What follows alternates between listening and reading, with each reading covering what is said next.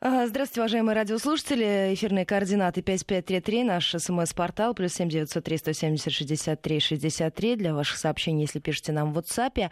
У микрофона Ольга Подолян, напротив меня ветеринарный врач сети «Ветклиник Василек» Татьяна Гольнева. Здравствуйте. Доброе утро. И ветеринарный врач Евгений Цыпленков. Да, доброе утро. Здравствуйте. Да.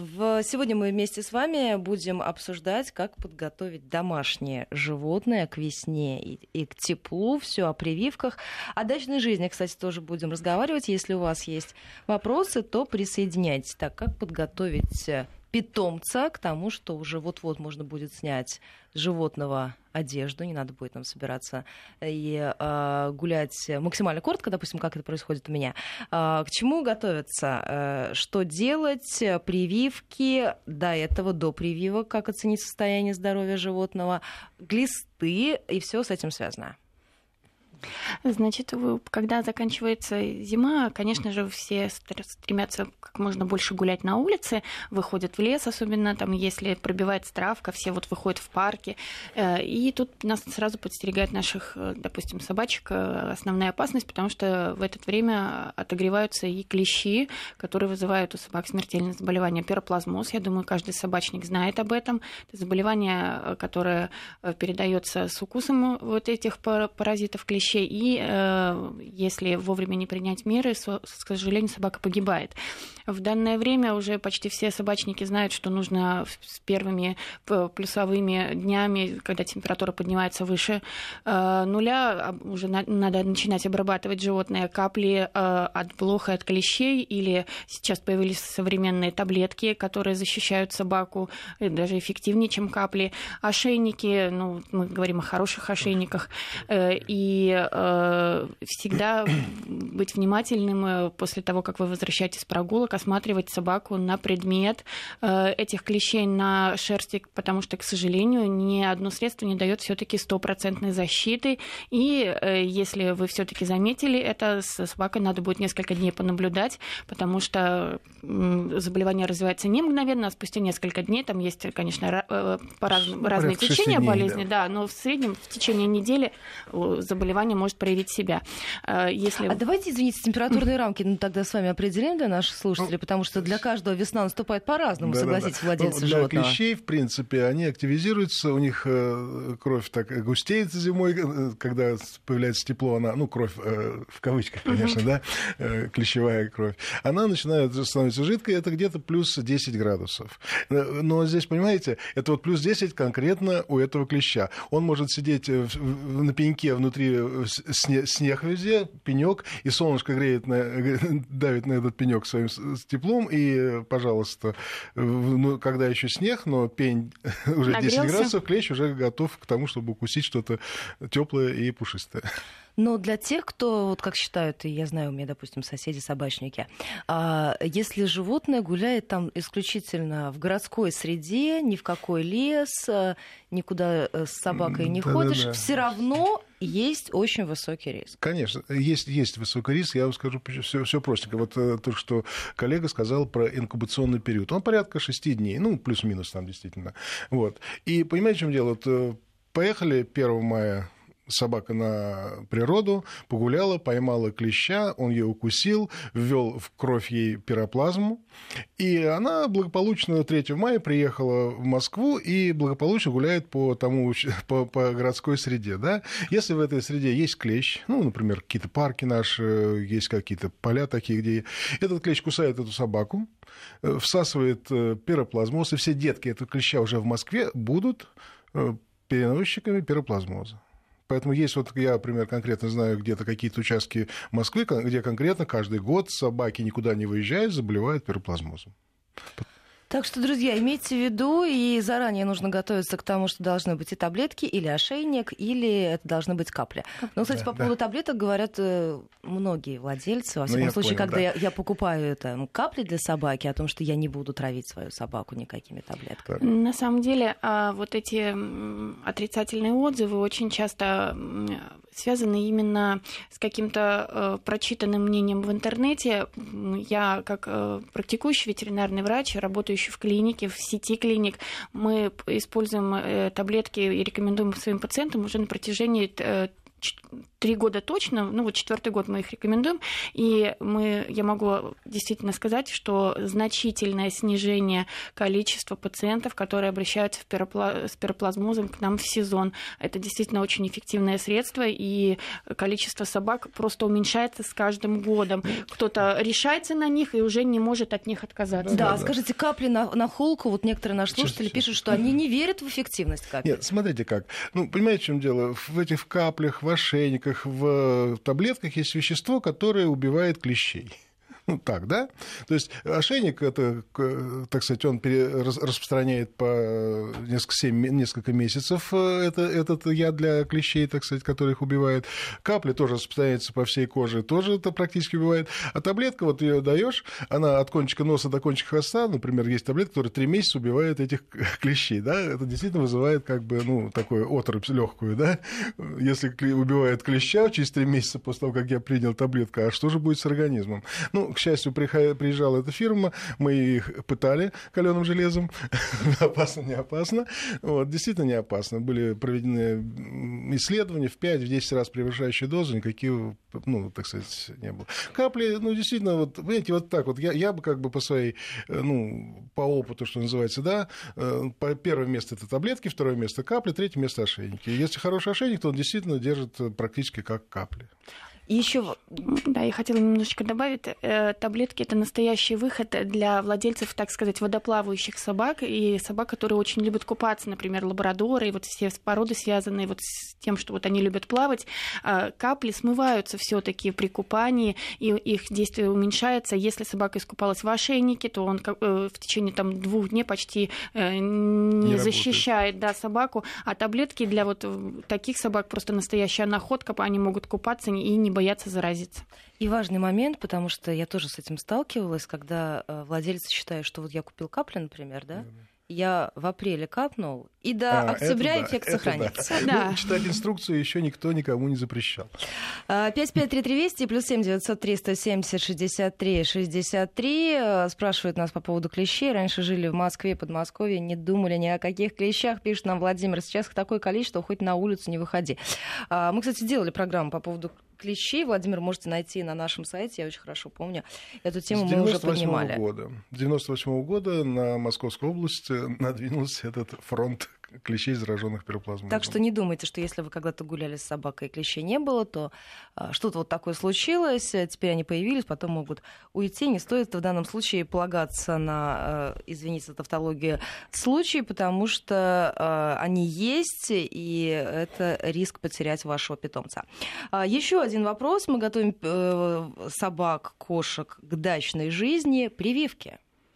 На самом деле прививки – это основная вещь, которая должна быть сделана перед отъездом на дачу. Если, допустим, блох можно вывести, ушную чесотку тоже можно вылечить, то заболевания, от которых мы прививаем питомца, в большинстве случаев могут быть смертельными. В частности, например, бешенство – это на самом деле никакая не страшилка и не миф, это реальная угроза. Москва и Московская область, и вся Россия, наша страна, она покрыта лесами, и источников этого бешенства очень много носителей, поэтому вакцинация от бешенства должна быть обязательно. То есть вы можете, если там в каких-то финансовых соображениях не прививать вирусные болезни, а сделать бесплатную вакцинацию в государственных ветклиниках, даже есть государственная программа, чтобы каждое животное должно быть вакцинировано против бешенства, потому что это действительно заболевание, которое опасно для человека и для животных, и, к сожалению, оно неизлечимо. То есть мы в данном случае говорим о вот этой комплексной прививке, комплексе прививок, который делается ежегодно. Ежегодно. А в нее входят, кроме бешенства, еще основные вирусные болезни для кошек. От которых наши собаки и кошки умирают, собственно говоря. Да. У кошек это вирусный ринотрахит или герпес-вирус, калицивироз и панлейкопения или кошачья чумка, как ее еще по старинке называют некоторые владельцы. Да. Ну, у собак это тоже... Ну, набор, да. Болит чума, гепатит. Гепатит, лептоспироз. Вот эти все болезни, они достаточно распространены и продолжают в нашем собачьем обществе циркулировать. От них надо защищаться. А скажите, вот у меня, допустим, мне 1 апреля вести собаку на такую годовую прививку, ставить ее. Я, значит, глистов мы прогнали За месяц. За месяц. Все правильно. Правильно, да. Нет, смотрите как. Здесь я очень часто встречаюсь с таким, ну, действительно много. Вот там в инструкциях одной фирмы написано, что после глистогонных препаратов можно прививаться через 10 дней. У второй фирме через 7 дней. Почему? Да потому что глистогонные препараты довольно-таки ядовитые вещества. И они рушат иммунную систему у наших животных. Ну, и она восстанавливается только через 7-10 дней после гельминта. Через месяц, через 2, через 3. Если вы снова не заразились этими глистами, можно прививаться не ранее 7-10 дней после дегельминтизации. А она обязательно, потому что, ну вот снова возвращаюсь, мы же все собачники общаемся, и все там делятся друг с другом своими рецептами для долгой и счастливой жизни животного. Многие считают, что это не обязательно, потому что животное гуляет только в городской среде, с другими животными активно не контактирует, и, соответственно, зачем лишний удар по организму собаки? Ну, логично. Здесь действительно, знаете, вот я, например, своих кошек осенью привожу в Москву, значит, до этого я их на даче обрабатываю против глистов, против всех болезней, что называется, да, вот, и привожу в Москву. Значит, в Москве они у меня не гуляют, не контактируют с другими. И собственно, я перед прививкой, весенней прививки их не дегельминтизирую. Почему? Потому что я знаю, что, в принципе, даже если что-то попалось, то это маленькое количество, которое не влияет на прививочный хотя бы процесс. А владельцам собак я все-таки хотела бы сказать, что поскольку собаки знакомятся, обнюхивая, простите, свои задние части тела и чужие, так сказать, экскременты, они запросто могут заразиться и таким способом, потому что, как правило, заражение гельминтами – это такой орально-фекальный путь передачи, поэтому все-таки владельцам собак я все равно бы рекомендовала дегельминтизацию, извините. Да, яйца глистов находят даже в детской пищеводе, хотя это не очень страшно, в общем-то, все равно, то есть их много. И если собаки сидят активно гуляют, то через какое-то время у них обязательно будут глисты. Просто. И если вы кормите кошку или собаку там сырыми продуктами, сырой рыбой или сырым мясом, не проваренным, не перемороженным, то риск получить личинки вместе с ними, то это очень легко. Поэтому если вы на натуральном кормлении, то дегельминтизация уже действительно является важной очень вещью. Еще раз назову наши эфирные координаты: 553320 плюс 7-900-370-63-63. Спрашивают слушатели, если собака гуляет в городской среде один раз в год, как раз перед этой самой прививкой, достаточно ли будет прогнать глисты у животного? Один раз в год гуляет всего? Нет, один раз в год прогнать глисты перед прививкой, а не раз в 3 месяца, как советуют некоторые ветеринарные врачи. На каком кормлении? Вот тут важен момент, вот только что говорили, на каком кормлении? Если собака находится на промышленном рационе, сухие корма и консервы, то с натяжкой можно и однократно, но если на натуральном кормлении, все-таки я бы этого недостаточно. Понимаете, вот если собака действительно гуляет, я еще раз повторю, что они довольно-таки на улице контактируют с экскрементами, с другими животными, и, скорее всего, они все-таки поймают каких-то глистов, поэтому стоит раз хотя, знаете, конечно, вот эти, такая чистота, мне тоже она не очень нравится. Да, маловато все-таки. Многовато, да. Поэтому раз в полгода хотя бы. Так, еще несколько вопросов от наших слушателей. Если у собаки проблемы с желудком, стоит гастроэнтерит, строгая диета, стоит ли давать таблетку от паразитов? На самом деле у таблеток от паразитов есть одно из побочных действий, как тошнота и рвота после приема, выявляется не у всех животных, но как описано.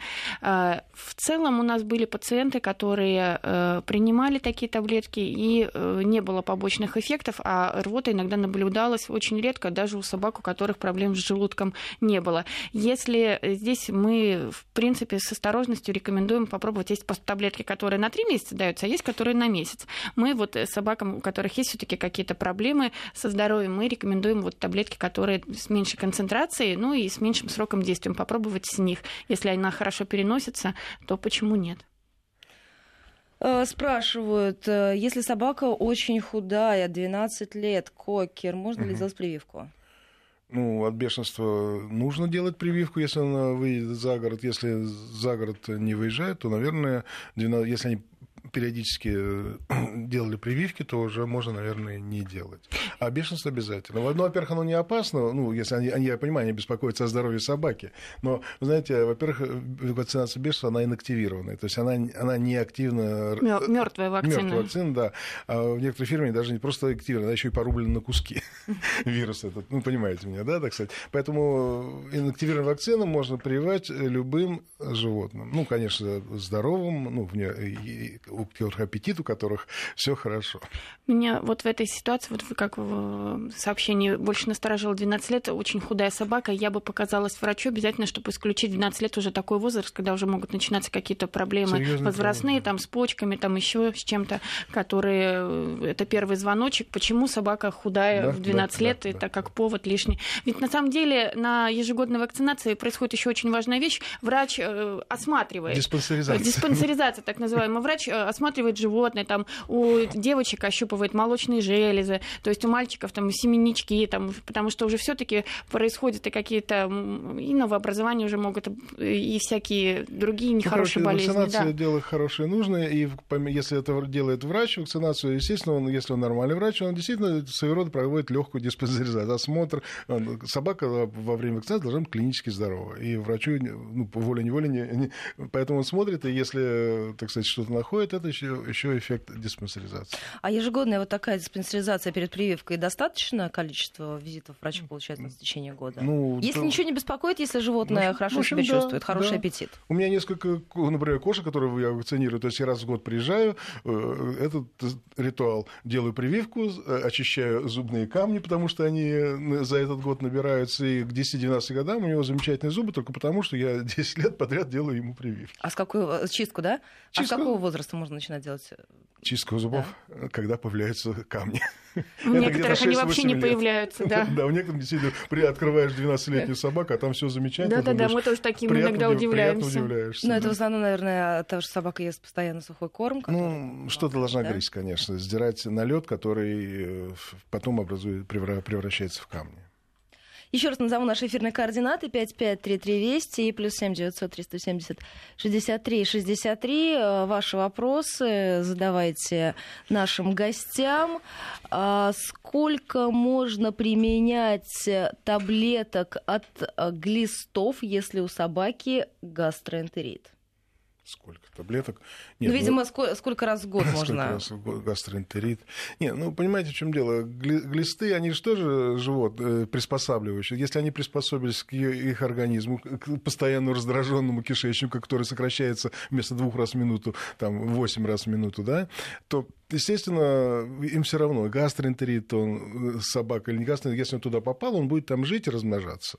Поэтому глистов надо гнать также раз в полгода, ну, примерно хотя бы, да, минимальная. Собственно говоря, пожалуй, так.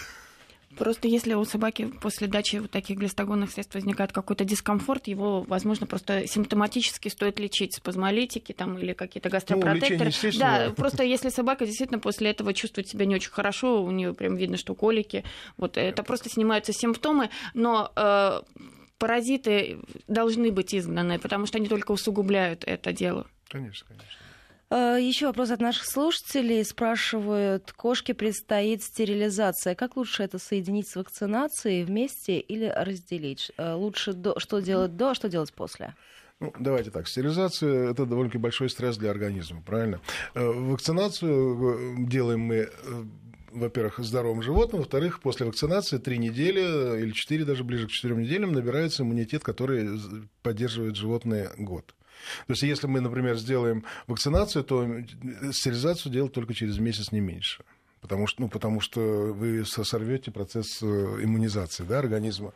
Вот. После стерилизации, ну, в принципе, стресс заканчивается где-то тоже примерно дней через 10. Иммунная система уже в состоянии среагировать. То есть, вот как-то так. Вопрос еще по поводу кошки. Кот живет только дома, обувь с улицы постоянно моется. Надо ли делать прививки? На самом деле прививки нужны и даже для того, чтобы мы имели возможность принести животное в ветеринарную клинику. Вы, например, никто не загарантирован от каких-то неприятностей, каких-то болезней. И если животное будет не вакцинировано по закону, врач может вас просто отказать в приеме. Это абсолютно законно. опасно, и поэтому лучше не рисковать. Если вы приносите невакцинированное животное в клинику, вы можете заразиться там, потому что, несмотря на все дезинфекции, которые проходят в течение дня, и обычно на ночь там большие дезинфекции делают, включают кварц в клинике, все равно риск у невакцинированного животного заразиться. Вы принесли его, грубо говоря, он у вас подавился, у него слюна идет, а врач говорит: а я вас не приму, вы не вакцинированы, у вас клиническая картина бешенства, слюноотделение. Вы говорите: да он подавился. А врач имеет абсолютно полное право вам отказать в приеме, потому что это безопасность и пациентов, тех, кто находится в клинике, и это иногда может стоить жизни животного. Об этом стоит вспомнить. Понимаете, как мы всегда говорим, прививка от бешенства у нас на законодательном уровне, у нас должны быть питомцы все привитые от бешенства, потому что это зоантропозооноз, то есть заболевание, которое опасно для человека и для животных. Вирусные болезни, это уже остается на выбор владельца, он может прививать, здесь... может не прививать, вот. Но бешенство, мы еще раз повторю, это обязательно. Да, с этой точки зрения абсолютно верно. Единственное, что, конечно, вы понимаете, в чем дело, вот, например, панлейкопения кошки, или чумка кошки, да, вот, она очень заразна. И, например, 1 грамм зараженного вот этой калы способен заразить 1 миллион кошек. Вы действительно можете просто принести на... Вступили где-то там. Наступили, где... Я всегда говорю, если, вот не дай бог, кто где-то у вас около подъезда кормятся, массово кормятся бездомные кошки, они никто не... 99,9% они не привиты, являются... Обязательно в этой группе находится какой-то носитель этого вируса, так сказать. И вы просто прошлись, или на работу прошлись, наступив на эту самую зараженную какашку, да, вы принесли ее домой, эти вирусы, они довольно-таки устойчивы. Вы знаете, только трудно их уничтожить, поэтому, в общем-то, мытье не всегда качественно может убрать вирусы с ваших... Причем вы даже какашку можете не наступить, а какую-то лужицу, которая натекла, допустим, вот с той какашки. Да. То есть иногда вот какашки-то мы все обходим, а вот лужица там с сточными водами или дождевой водой, и там сохраняются какие-то вирусные агенты. То есть невозможно себя полностью защитить в этом вопросе и обезопасить, и не надо полагаться на случай. Небось. Да. 553320 плюс 7903 170 63 63. У нас минутка остается до новостей середины часа. Может ли от прививки от бешенства появиться большая шишка у кошки? После прививки прошло 10 дней. Ветеринарные клиники сказали, что это может быть от прививки. Да, к сожалению, такое иногда бывает. Вакцина от бешенства содержит в своем составе адъювант. Это вещество, которое способствует более... плавному высвобождению этого агента. Да. И это, к сожалению, может быть как местная реакция. Возможно, в следующий раз стоит поменять марку вакцины, которой вы привились. К сожалению, все вакцины с адъювантами могут вызвать такие воспалительные реакции. Мы сейчас прервемся буквально на несколько минут. У нас впереди выпуск новостей. Сразу после короткого перерыва вернемся в эту студию. Если у вас есть вопросы, 5533, слово «Вести» в начале сообщения. СМС-портал работает. И для сообщений в WhatsApp плюс 7903 170 63 63.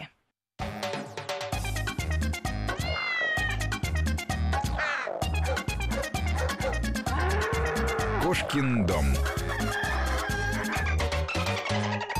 В Москве 9:35. Мы возвращаемся в программу. У микрофона Ольга Подолян. Напротив меня ветеринарные врачи, специалисты Татьяна Гольнева и Евгений Цыпленков. Ваши вопросы 5533 плюс 7903 170 63 63. Можно коротко из Самарской области вопрос от Вячеслава. Не поздно ли привить кота возрастом 2 года? Насколько я понимаю, это первая прививка. Не поздно ли? Не поздно никогда. Да, никогда не поздно. Абсолютно. Пока у нас был перерыв, и наши слушатели, у нас были новости, мы с вами стали разговаривать о том, что делать с некастрированными и нестерилизованными животными перед открытием, началом дачного сезона. Есть ли здесь какая-то специфика и моменты, которые необходимо учитывать хозяину? Очень точно заметил коллега, что подготовка к дачному сезону должна в себя все-таки включать и кастрацию, и стерилизацию, потому что не кастрированные, не стерилизованные животные, они в гораздо большей группе риска по сравнению с их кастрированными собратьями. Почему?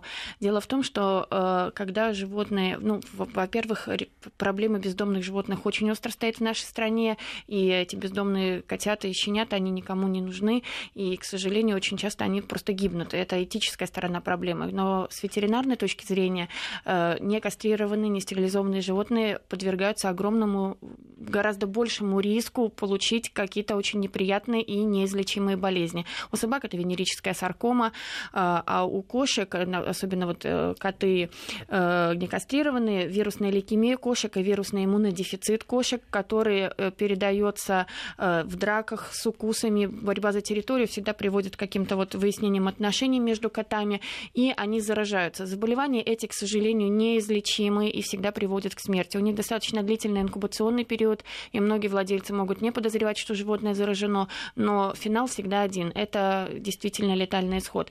Кошки заражаются от котов в момент, когда вот происходит, так сказать, контакт.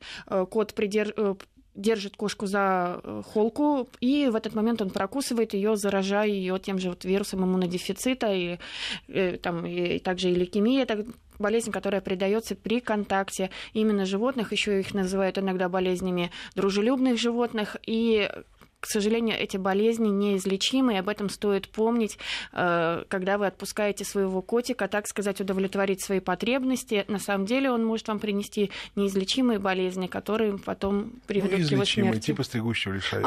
Стригущая лишая, излечимая, но очень неприятная болезнь, которой может потом переболеть вся семья. А скажите, вопрос есть как раз от нашего слушателя про это, к нашей теме подходящий, спрашивает Николай, если собака йорк практически не выходит из дачного дома, стоит ли кастрировать? Из дачного дома, если, он не уточнил, девочка или мальчик это? Нет, да? Нет, к сожалению. Скорее всего, мальчик. Если, наверное, мальчик, вы знаете, я скажу так, что запах течной, если это мальчик, запах течной барышни распространяется до 10-12 километров на свежем воздухе. Вот, поэтому он обязательно это учует и попытается в любую щель, иногда даже сделать подкоп, чтобы убежать туда. Еще один вопрос. Давайте, друзья, договоримся. Дьявол кроется в деталях, потому что вот пишут... Здравствуйте, подскажите, собака живет в квартире летом, будет жить на даче. Как лучше содержать, в вольере или на привязи? Все-таки хотелось бы узнать породу собаки, возраст собаки, в конце концов. Агрессивность собаки. Ее коварность и способность лить подкопы. Нет, цепели, если из двух вариантов, то, конечно, наверное, вольер с прогулками, двукратными прогулками. Цепь, наверное, можно и так. Не все собаки, наверное, могут жить на цепи, потому что есть собаки, которые... Нет, она полгода живет вольным... Да, потом на цепи. Это как тюрьма. Для вас лето — это каникула, для нее получается... Ваша собака вас не поймет. Да, это точно. Две кошки будут перевозиться в авиабагаже. Нужны ли... Какие успокаивающие рекомендуете? И нужны ли они вообще? В багаже, конечно, лучше что-то применять. Успокоительные препараты, есть ветеринарные, есть медицинские, успокоительные сейчас появились. Проблем с этим нет, насколько я понимаю. Вы можете подобрать ветеринарные аптеки. Выбор большой, да. Самое главное, животное не стоит кормить, а вот вода должна быть в доступе обязательно. Лучше приобрести специальные переноски, в которых есть на дверце специальная поилочка с водой, потому что это очень часто бывает. Это важно, но успокоительно, конечно, и желательно успокоительно, потому что кошки, они плохо переживают перелеты, стрессы всякие, поэтому если эмоциональное животное, то лучше всего, конечно, какое-то применить успокоительное средство. Причем даже не в день отлета, а желательно даже за несколько дней до. Согласно инструкции этого препарата. Кто-то действует, какой-то препарат действует через полчаса, кто-то какой-то действует в течение суток, нам набирает свою силу. Это надо, в общем-то, действительно подойти к этому более серьезно.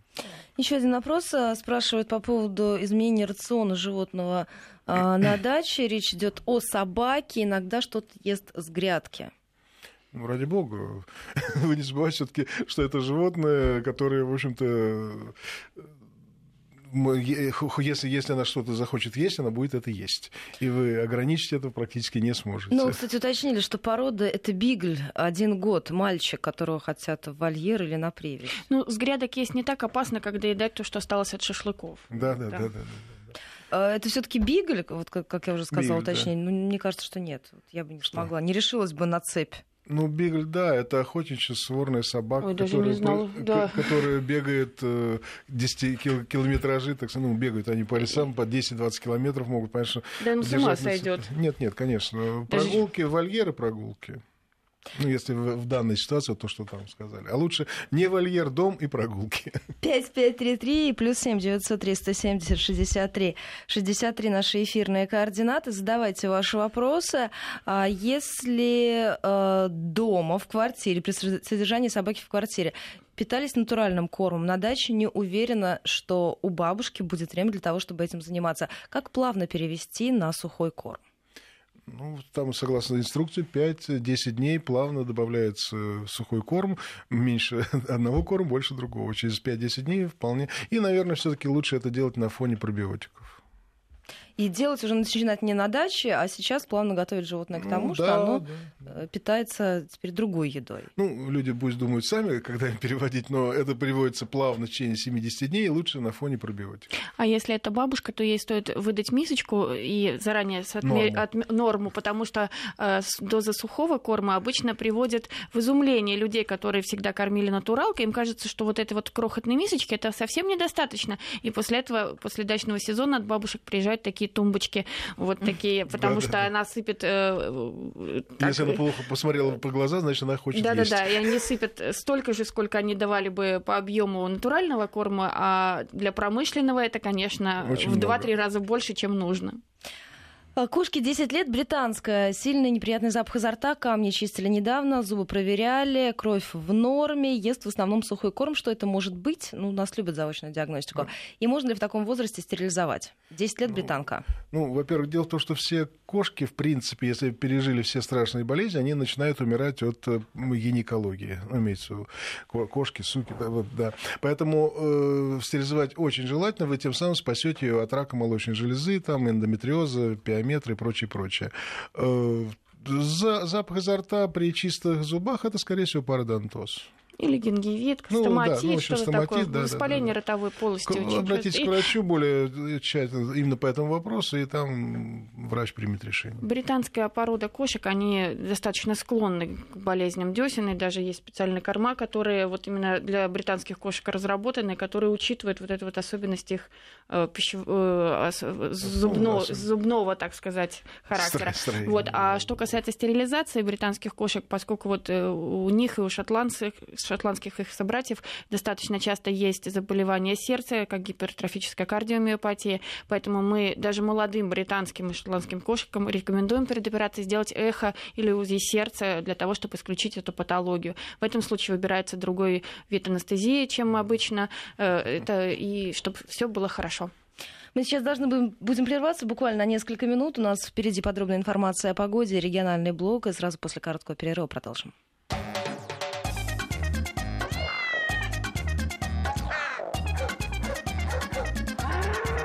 Кошкин дом. 9 часов почти 48 минут в Москве. Мы возвращаемся в программу. Еще раз назову наши средства связи. 5533, смс-портал и плюс 7 900 370 63 63. Наш номер в WhatsApp. Огромное количество сообщений. Я надеюсь, что мы до конца программы, у нас еще с вами есть 10 минут, успеем на хотя бы часть из них ответить. Спрашивают, пес бежал со двора, вернулся через 2 недели. Какие мероприятия надо провести? Ну, вот смотрите, он убежал и бегал где-то 2 недели. Значит, если он привит от бешенства и от других болезней, то, в общем-то, страшно, я думаю, ничего не произошло. Максимум он поймал блох и глистов где-нибудь, бегая с дворовыми, ну, или там бездомными собаками. Вот. Поэтому, если он привит, то, в общем-то, можно еще раз на всякий случай проглистогонить, так сказать, если это было давно сделано. Вот. Если не привит, уже сложнее. То есть, если чаще всего он контактировал с бездомными собаками, не привитыми, самые страшные переносчики болезней наших, ну, чума, энтерит и гепатит, это щенки бездомных собак. Вот, поэтому, скорее всего, сыворотка против этих замечательных болезней. И если не привит бешенство, то здесь тоже, в общем-то... Карантин. Ну, своего рода, да. Из Самары спрашивает Алексей, едем на дачу, но не хотим стерилизовать суку. Да, ну, пожалуйста, стерилизация сук не обязательно. Есть, так сказать, так называемая химическая временная стерилизация. Мы все смеемся, мы прививаем от всех болезней, а еще прививаем собак и кошек от котят и щенков. Да? Что это значит? Ну, перед выездом делаются препараты контрасекс так называемые, да, ну, в смысле группу сексов, которые держат там 6-9 месяцев, течек после них не бывает. Поэтому мы отправляемся с этим уколом, пока она бегает по лесам и полям, то есть течки у нее нет, значит, не будет ни щенков, и у кошек, соответственно, котят. Пожалуйста. Я хочу добавить, что сейчас вот появились более современные препараты, это импланты химической концентрации, которые гораздо более безопасны, чем уколы. Уколы, ну, они, безусловно, по эффективности, ну, конечно, они очень сильные, но побочных эффектов от инъекций, это препараты прогестиновых, они достаточно серьезные в последующей жизни, конечно. Однако и цена, надо сказать, что сильно различается.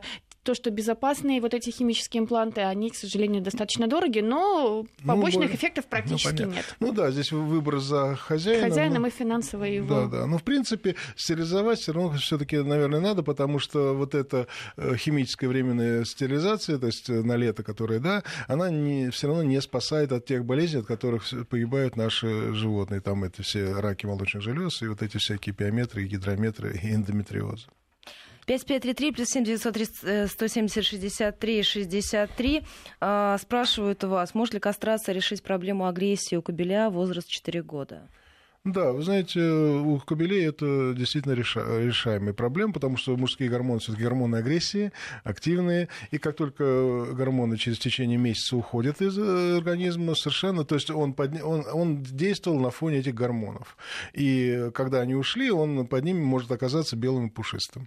Но если, конечно, психика эмоциональная нарушена, то, к сожалению, это действительно на порядок смягчит его агрессию, но не исключит полностью. Это исправит то, что было именно на фоне гормонов. То есть мы все рабы своих гормонов, как люди, так и животные. И, к сожалению, собаки, в отличие от человека, не могут отвлечься там, на работу или на какое-то хобби. Они живут во власти своих гормонов, и, конечно, настроение у них от этого лучше не становится. Плюс они чувствуют, что они должны обозначить всем и вся, что они тут главные, тут самцы в этом районе. Ну, и да, поэтому очень... То есть кастрация убирает как бы половую составляющую агрессии.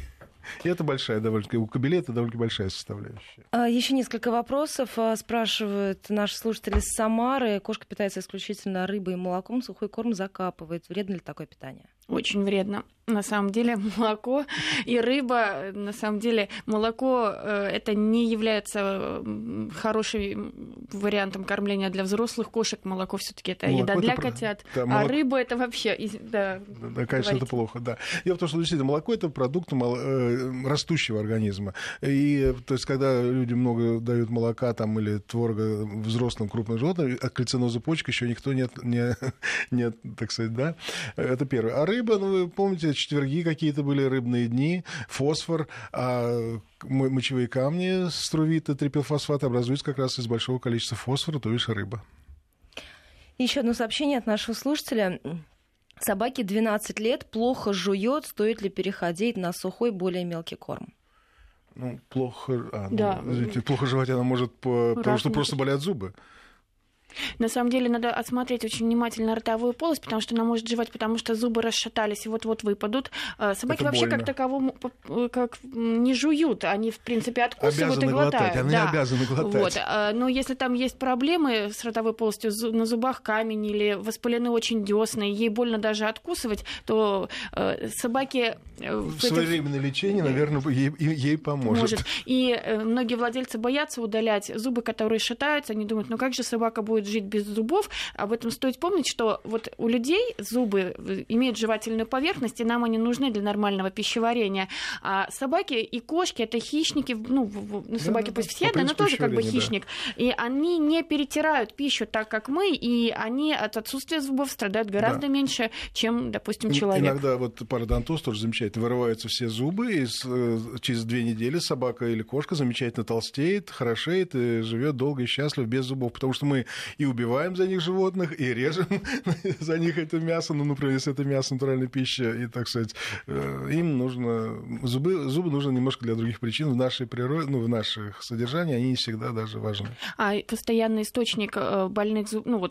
больные зубы — это постоянный источник инфекции во рту, который инфицирует весь организм и является частой причиной гастритов и других болезней. Вот, например, все беременные женщины знают, что первое, куда отправляет врач при постановке на учет, это к стоматологу, чтобы убрать все больные зубы, потому что это постоянные инфекции, хронические инфекции. То же самое действует и на собак, и у кошек, то лучше от плохих зубов, гниющих зубов избавляться, потому что вреда от них гораздо больше, чем пользы. Естественно. Во-первых, больно, во-вторых, еще есть такая болезнь, как сажают почки, то есть иммунные комплексы забивают канальцы тем же самым микробами, которые попадают в кровь из зубов.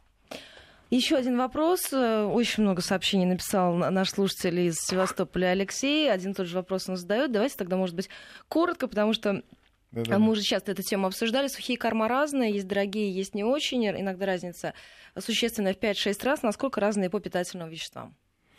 Нет, там просто чем дороже корм, тем выше качество, там, премиум, эконом, там, класса, суперпремиум, холистики. Чем дороже суперпремиум, значит, он более, доработан, как бы, ближе приблизительно к мясу, будем так говорить. И чем дороже корм, чем выше его классность, тем лучше, так сказать, им кормить, потому что, когда видишь питомника, который, я уже веду питомник, там уже правнучки этих собак, они все же всегда живут на сухом корме, и занимают какие-то чемпионские места, так сказать, на одном сухом корме. То есть, это хорошая корма. Чем хуже, чем дешевле корма, естественно, питательных веществ, ценных, нужных веществ меньше. И к нему, я, например, иногда рекомендую просто добавлять мясо. Потому что это все-таки хищники. Белок просто может быть и из каких-то рогов и копыт, а может быть белок из мяса. По количеству белка, например, эти эконом-корма и дорогой корм, он может быть одинаковое количество. Но из чего получен этот белок? Вот этот это из пуха пера. Да, ключевой вопрос. Еще один вопрос, тоже связан с кормлением. У меня собака питается исключительно консервами. Очень неудобно без конца таскать эти банки консервов на даче, потому что автомобиля нет. И насколько это полезно? Нет, смотрите, как консервы, чем хороши, чем плохи. Когда их консервируют, сварили эти корма, запаковали, все. Значит, в сухих кормах, например, туда, когда они остывают, добавляют минерально-витаминный состав. Они хуже, значит, по питательности. Во-вторых, там, когда они не жуют, собственно, вот те же налет, зубные камни, пожалуйста. Вы если будете постоянно кормить мокрыми консервами, то через какое-то время мы получим проблему с камнями во рту. Да? И вообще, мне кажется, что животное, оно как бы... Знаете, экономически... Оно практически разучилось. Вот моя, допустим, полгода сидела исключительно на консервах. Я заметила, что оно разучилось жевать сухой корм. Конечно, это не всё надо. И самые такой экономические точки зрения, пусть они посмотрят на содержание воды в этих консервах. Содержание воды 80%, в сухих, например, кормах 10%. То есть 70% стоимости вы покупаете воду, которая из крана намного дешевле. Я немножко хочу сказать защиту консервов.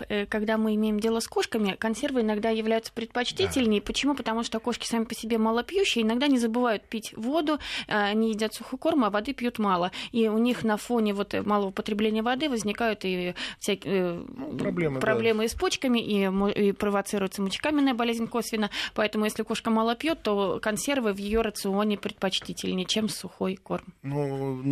Что все-таки жевать она должна. Да. Безусловно, я говорю, что они должны быть, чтобы она потребляла больше жидкости. Да. Если кошка замечательно пьет, можно это дело прекратить. У нас 40 секунд до конца программы. Можно два вопроса в таком блиц-режиме. Собаке 10 лет, стерильно, опухоль доброкачественная молочных желез. Насколько необходима операция? Срочно. То есть не тянуть. Да, если стерилизованное животное и шишка на железе, это опухоль стопроцентная, которая переродится в рак. Можно ли одно кормление сухим кормом заменить курицей? Можно. Я благодарю вас за этот разговор. Это программа «Кошкин дом». Встречаемся буквально через неделю на этом же месте. Спасибо большое моим гостям. Ветеринарные врачи Татьяна Гольнева и Евгений Цыпленков были сегодня в гостях. Можете прослушать запись программы на сайте радиостанции Вести ФМ.